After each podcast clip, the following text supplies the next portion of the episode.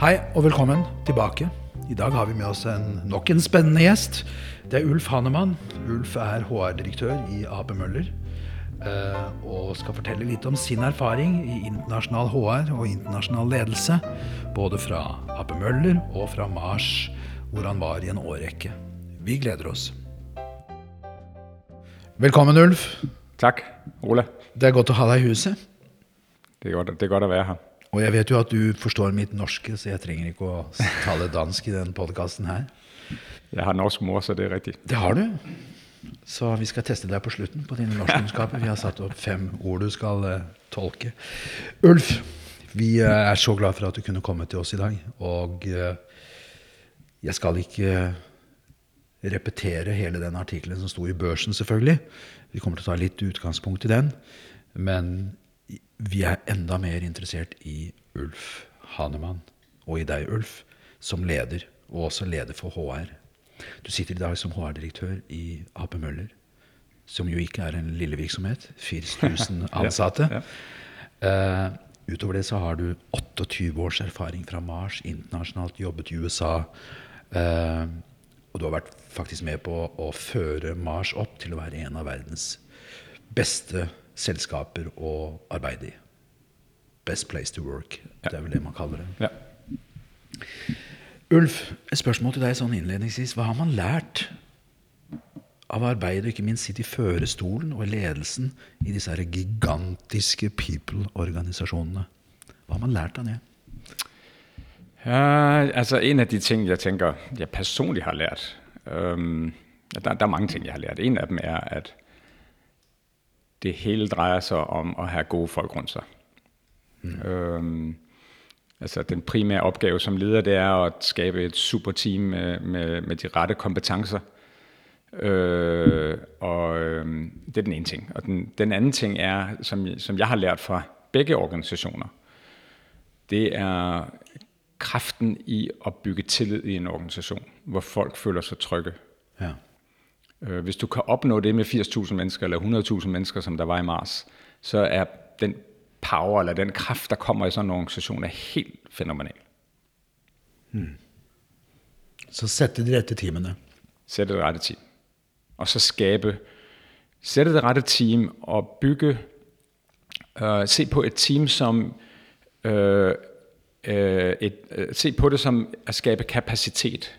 Mm. Hvis man ser på det som, at vi skal, skabe, vi skal skabe en kapacitet af den her gruppe af mennesker, som kan ændre noget i morgen. Mm. Hvis man hele tiden holder det for øje, så bliver det mindre sådan dag, dag til dag og øh, alle de daglige ting, men det bliver mere noget med, at vi skal, der, vi, skal, vi skal flytte noget, vi skal skabe noget, vi skal forandre noget. Så det handler litt om å liksom tenke at de medarbeiderne, dette teamet jeg har, er de beredt til å være med på neste nivå? Og i neste decade? Neste to. Har de de rette kompetencer? Ja. Har de den rette, det, det rette mindset? Og hvis de har det, mm. så behøver jeg faktisk ikke lede dem særlig meget. Så kan jeg bare joine teamet. Jeg kan være en del af teamet. Ja. Fordi de er voksne mennesker, og de, de finder selv ud af det. Det skal vi snakke litt om senere, om voksne mennesker. Det er, det er et godt tema. Det er jo litt et begrep i, i ledelse også.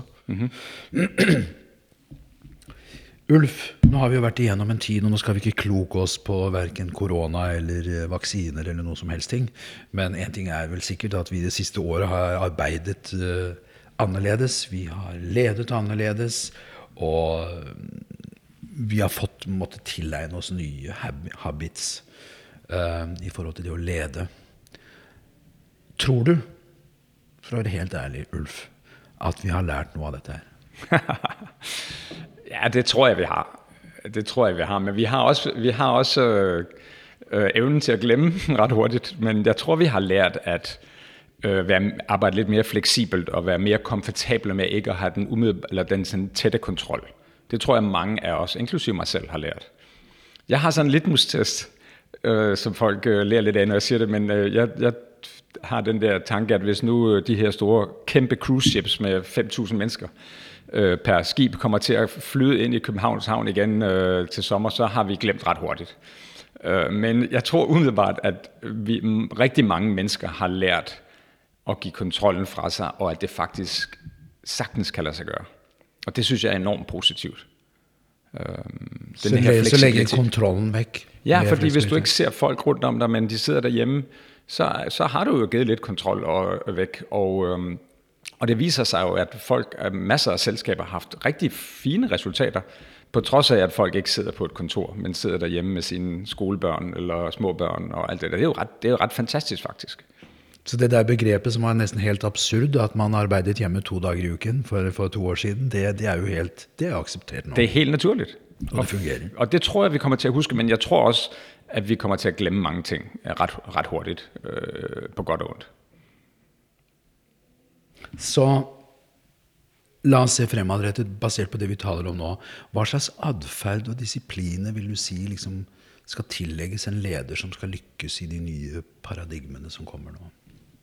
Jeg tror, jeg tror at i fremover, jeg tror, måske er det ikke så anderledes, end det egentlig har været, men det, der er virkelig, virkelig vigtigt, det er, at en leder er fleksibel, er øh, nysgerrig omkring sit team, er nærværende omkring sit team, men det er tilbage til det, jeg snakkede om før. Det er det her med at skabe et team af det, jeg kalder voksne mennesker, som øh, og lade teamet, hvad skal jeg sige, samle et team, som er super godt, som selv tænker, og som og, og, og, og, og, og forstå, at chefen ikke altid skal have svaret på alle tingene. Øhm, fordi i fremtiden, tingene bliver kun mere komplekst. Og øh, mange ting går også hurtigere og hurtigere på mange måder. Øh, ikke alle ting, men mange ting går hurtigere og hurtigere. Og for at kunne, for at kunne lykkes med det, så er man simpelthen nødt til at tro på, at man har et team, der kan klare opgaven. Øh, og hvis man tror, man er den eneste, der har svaret, så går det utrolig langsomt, for så skaber man et hierarki, øh, hvor der kun er en, der har øh, beslutningsmyndigheden. Og det, det, det er dels farligt, fordi man ikke kommer med de gode løsninger, og dels går det rigtig langsomt. Så hvordan skal hierarkiet fungere på bedste måde da? Øh, jo, jo mere horisontal ledelse man kan gøre, jo bedre. Jo mere, jo fladere. Jeg havde engang en chef, som sagde, at en organisation skulle være så flad, at man kunne stikke den under, under døren. Øh, og, øh, men det mente han bare, at det skulle være super fladt, fordi øh, jo, mere du, jo flere mennesker du kan empower, hvis man kan sige det på den måde, jo flere mennesker du kan give magten til at tage beslutninger, øh, jo, jo hurtigere går det, og jo bedre løsninger får du. Mm. Så, øhm, så for mig, så, øh, øh, så skal hierarkiet, det skal næsten være ikke eksisterende på en eller anden Altså optimalt set, så skal det være ikke eksisterende. Jeg kommer selv fra et selskab i Mærsk nu, som endte op med at blive ekstremt hierarkisk. Mm. Virkelig, virkelig hierarkisk. Og det er okay egentlig, hvis man fokuserer på nogle meget begrænsede og meget øh, definitive øh, mål, og så nogle meget, hvad skal jeg sige, standardiserede opgaver. Mm. Men nu hvor Mærsk skal lige pludselig skal gå fra at være et shippingfirma, der flytter container fra en havn til en havn, og, og nu vil gøre det, vil blive øh, verdens største logistikfirma, som altså gør det fra end to end, helt fra fabrikken, helt til distributionscentret, alle dele af logistik, og vi vil gøre det online på nogle, nogle platformer, mass.com, så er der nogle helt andre kompetencer, der skal til, og en anden kultur, der skal til, og hierarkiet fungerer ikke længere. Alright. Så lad os kigge på den lederen lidt, i, fordi sidste gang vi snakkede sammen, så sa du til mig, at Ola, det er en kunst at lede sig selv, og det er kanskje den ypperste disciplinen i ledelse. Du har noget sånt, du sa. Et eller andet der. okay, ja. Hvad, hvad betyder det? Det at kunne lede sig selv? Jamen, jeg tror, jeg tror, det det betyder, det er, at Altså for det første vil jeg sige, hvis jeg, et, et, et, hvis jeg starter et andet sted, så vil jeg sige, at der er, der er research, der viser, masser af research, også masser af erfaring, tror vi alle sammen, øhm, som lytter til det her, kan genkende, at den største faktor for en chefs succes, er om medarbejderne ønsker, at den her chef skal have succes. Det er sådan lidt, ja. det er sådan lidt counterintuitive. Det, det er lidt svært måske lige at, at forstå det, men det er faktisk tilfældet. Hvis vi som medarbejdere ønsker, at chefen skal have succes, så, øh, så får den person succes, eller omvendt. Og hvis du så vender det om og siger, okay, hvad betyder det så for chefen? Så efter min mening, så betyder det, at man, øh, at man, skal, man skal lede sig selv, man skal sørge for at udvikle sig selv, man skal have et spejl op for sig selv, man skal kunne stå på, man skal kunne stå på balkongen og se sig selv agere på scenen. Ja. Og når man kan det, så vil folk gerne have, at man får succes. Så man skal spørge sine medarbejdere om uh, de ønsker? Ja, man skal, man skal, man skal ja. engagere dem. Man skal, jeg, har sagt det før, man skal behandle dem som voksne mennesker. Have en voksen samtale med dem, og man skal kunne snakke med dem om det, jeg kalder the sweet and the sour. Det, mm. det, det, det søde og det sure. Fordi øhm, nogle gange så gør vi det derhjemme, at vi, eller nogle gange så på arbejde, så føler vi, at man ikke kan sige sandheden, eller vi skal beskytte hinanden, eller vi må ikke gøre hinanden øh, ondt eller noget. Men derhjemme, ja. der kan vi tåle øh, både det gode og det onde. Øh, vi, vi føder børn, og vi begraver mennesker, ældre. Øh, vi, kan, vi kan både det gode og det onde. Men på arbejde, der vil vi helst øh, undgå at snakke om det sådan lidt, lidt toffe. Vi skal snakke om det sure, og vi skal snakke om det søde, fordi vi kan alle sammen tåle det, og hvis vi ikke gør det, så bliver der mistillid i teamet. Ja. Fordi så tror jeg, du holder noget fra mig. Der er noget, som øh, du ikke vil Så sige. vi snakker om uh, svisken eller fisken på disken her. Det skal man. Svisken på disken. Svisken på disken. Ja, det eneste jeg vil sige, det er jo sådan et udtryk i Danmark, man bruger meget svisken på disken. Ikke? Det eneste jeg vil sige om det, det er, at det kan godt nogle gange blive lidt for hårdt, synes jeg, øh, det her svisken på det. Det, det, det. det er vigtigt at være direkte, men man kan godt være ærlig og direkte på en kærlig og øh, fornuftig måde. Det behøver ikke være sådan lige i ansigtet på folk, hvis du forstår, hvad jeg mener. Alright. Man behøver ikke såre nogen i processen. Nej. Vi kommer lidt tilbage igen på medarbejderen okay. lidt senere i podcasten. Kultur og diversity. Kulturen former vi jo gjennom de strukturer vi har, den dynamikken som eksisterer i virksomheten. Og diversity, det, det er jo noe du har arbeidet med i over 30 år. Eh, bevisst og ubevisst. Hva er din filosofi, Ulf, for, for god ledelse, for å styrke kultur og god diversity? Hva legger man etter diversity? Ja, um, altså diversity er rigtig mange ting, fordi der er jo selvfølgelig, øh, der er selvfølgelig øh, kønsdiversitet, øh, og, øh, og så er der alle mulige andre typer diversitet. Måden folk tænker på, hvor folk kommer fra, etnisk osv. osv. osv. Uh, hvem man elsker, og alle mulige forskellige øh, måder øh, at være divers på. Ja. Og jeg synes, det, det for mig, igen kommer det tilbage til det her, jeg, jeg bliver ved med at snakke om det her med voksne mennesker, men det er fordi, det er fordi øh, hvis, man har, hvis man tager det udgangspunkt, så, øh, så er det noget med at acceptere folk, som de er. Bare acceptere dem og være fokuseret på deres kompetence, øh, og hvad det bibringer værdimæssigt til, til, til teamet, eller firmaet, øh, og glem, og glem øh, sådan, øh, alle de her forskellige, hvad de står for, sådan nogle ting, eller hvordan de ser ud, eller øh, hvordan de lever deres liv og sådan noget. Tværtimod, jo mere divers, jo bedre, fordi jo, jo mere forskellige tanker får man ind i selskabet. Så vær lidt våget og byg, byg et anderledes team. Øh, der er masser af research, og jeg har erfaret det selv så mange gange, at jo mere anderledes et team er, jo mere sammensat det er forskellige typer, jo mere kreativt bliver det, jo mere innovativt bliver det, jo mere øh, modig bliver teamet faktisk, hvis du kan skabe den her tryghed og tillid i teamet. Så acceptere tolerance og se ja. forskellighetene. Det, det, det gør jeg, og jeg vil sige en ting mere, som jeg har erfaret. Nu har jeg arbejdet i, i virksomheder, der har øh, medarbejdere i hundredvis af lande. Og jeg, hører, jeg hører, har tit hørt sådan et spørgsmål, om er der ikke forskel på kineser og indoneser og danskere og amerikanere? Om, selvfølgelig er der lidt forskel på de forskellige typer mennesker, men grundlæggende, grundlæggende, så vil vi alle sammen det samme. Grundlæggende er der ikke nogen stor forskel. Grundlæggende skal man lede på nøjagtig samme måde. Om det er det ene eller det andet land. Øh, og øh, om det er den ene eller den anden person, er min erfaring. I den artikkelen din i børsen, Ulf, så nevner du dette med at du gjorde et opgjør mot de etablerte biases i organisasjonen. Og det biases er jo noe som virkelig kan lime seg fast i en organisasjon. Mm. Hva, hvordan, eh, hva, fokuserte du på der? Og er ikke det et område hvor man virkelig kan feile og bli blinde? tenker jeg på. Ja, det er meget interessant det her, fordi øhm, og det er jo også noget med det her med at lede sig selv lidt, at øh, man, det er jo nemt nok at se på andre mennesker og se, at de øh, måske bliver lidt blinde en gang imellem, men man bliver også selv blind. Øh, og det, det er jo lidt skræmmende at skulle indrømme, faktisk, men det gør vi alle sammen. Øh, da jeg kom til Mærsk, så var det, stod det klart for mig, at det her var et selskab, som havde været meget succesrigt. Meget, meget succesrigt. Men i forbindelse med den succes, var det også blevet lidt arrogant, for det troede øh, til sidst for meget på sine egne øh, uovertruffende evner.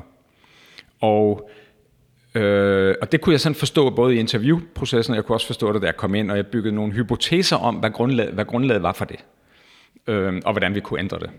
Men det, som var interessant, det var, at, at mange af lederne var blevet lidt blinde, øh, og de var, mange af dem var vokset op i selskabet, havde været der mange år, og var super, super dygtige. Og mange af dem er der stadigvæk, fordi de formåede at forandre sig. Men på det tidspunkt var de lidt blinde, og de, øh, øh, de kunne ikke rigtig se, øh, hvad skal jeg sige, de kunne ikke stå på balkongen og se sig selv på, på scenen, så de kunne ikke se, hvad der var, der skete, fordi de var i det.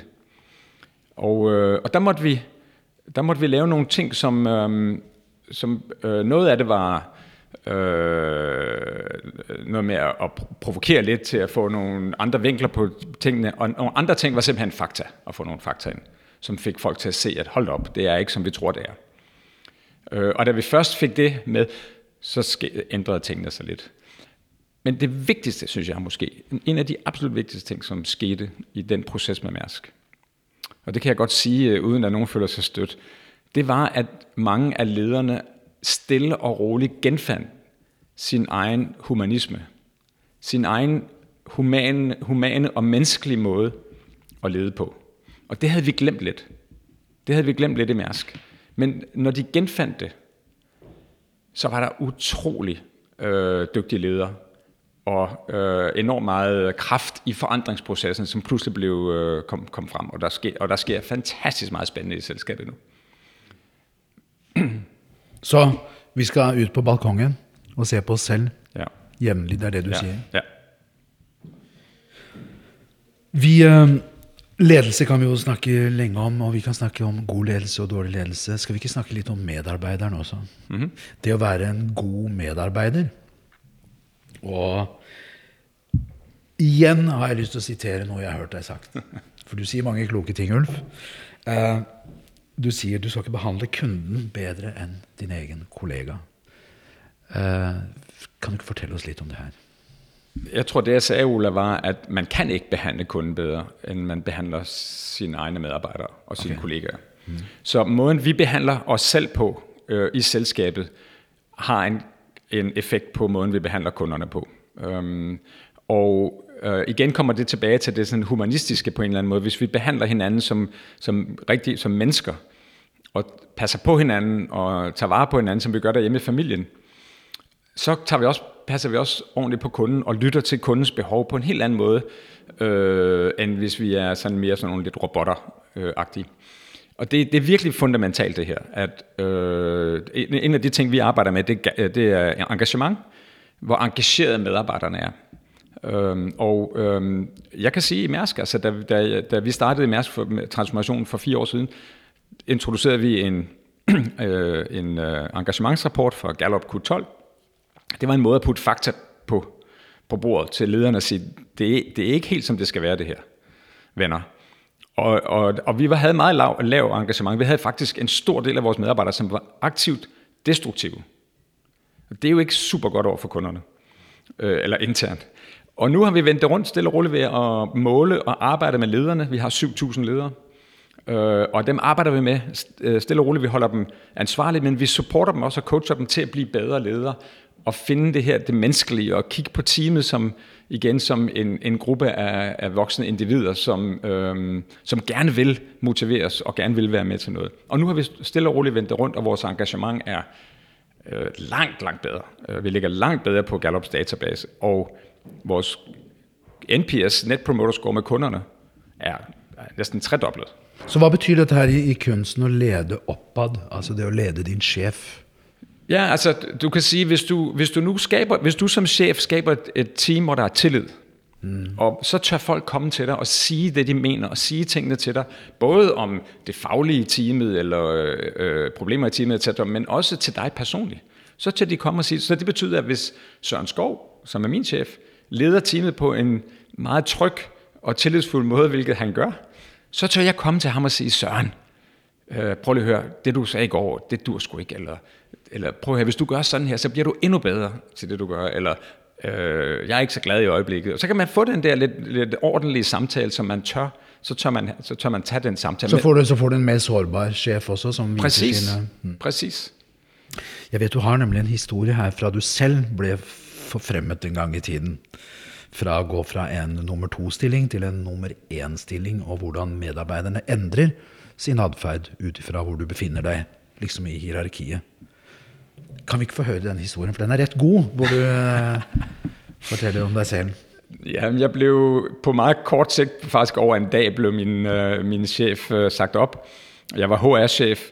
Øh, det var en, en virksomhed, øh, øh, Mars' øh, virksomhed i USA, øh, øh, som er omkring 4 milliarder dollar med, med 4-5.000 medarbejdere.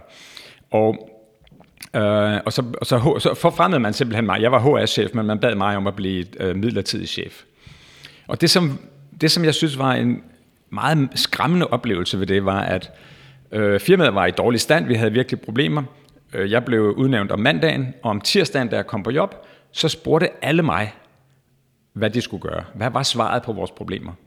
Men ugen før, hvor jeg havde været HR-chef, øh, var der ingen, der spurgte mig om det. Men, så jeg har, har tit tænkt på, hvad er, det, der, hvad er det, der får folk til at tro, at en person lige pludselig har alle svarene. Øhm, og det vi gjorde, det var, at vi, vi bestemte os simpelthen for, jeg holdt et town hall, og jeg sagde til folk, øhm, jeg har ikke svaret, I må stoppe med at stille svar, spørge mig om svaret. Vi har svaret. Vi behøver ingen konsulenter. Svaret er her i huset, og det er jeg 100% sikker på, det er i alle virksomheder rundt omkring i Danmark. Svaret er i huset. Hvis man skaber et miljø, hvor folk tør komme op med idéerne og, og, og problemløse. Øh, så vi skabte en lille øh, tværfaglig gruppe, som vi gav 4-6 uger om at komme op med nogle recommendations på, hvad vi skulle gøre. Og vi tog faktisk de her recommendations og lavede nogle virkelig modige beslutninger, og vi vendte selskabet rundt. Øh, men min lærer var det her med, at svaret er i huset, det er ikke hos chefen. Det var i hvert fald ikke hos mig. Men det er, som, hvordan kan det være, at en person skal have svarene? Det er ikke sådan, det fungerer. Fordi intelligensen i en gruppe af mennesker er tilfældigt distribueret. Den sidder ikke hos chefen. Der er, der, statistisk set er det umuligt at lave et system, hvor de klogeste kommer til toppen. Det er ikke sådan, det eksisterer. Det er ikke sådan, det fungerer. Der er masser af grunde til, at folk kommer til toppen. Men det er ikke intelligens. Det, det kan godt være intelligent, men så er det tilfældigt. Øh, det er ikke noget, man sådan har der er et eller andet smart system, der sørger for, at de smarteste flyder til toppen. Det er, ikke, det er ikke sådan, det fungerer. Det er måske de mest ambitiøse, eller dem, der er vokset op i et eller andet specielt område, eller der kan være alle mulige forskellige årsager til, at folk kommer til toppen. Det er bare ikke intelligens, og hvis man selv tror det, så bliver man altså en dårlig leder. Det der lærte jeg masse av, den siste der. Den var god. Um, vi skal nå ut av The Rabbit Hole og lyset blir satt på, og alt skal uh, tilbake til normalen.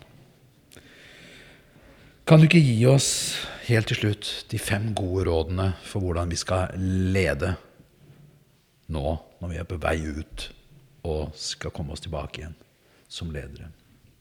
Og medarbejdere, hvis du har noen gode tips der.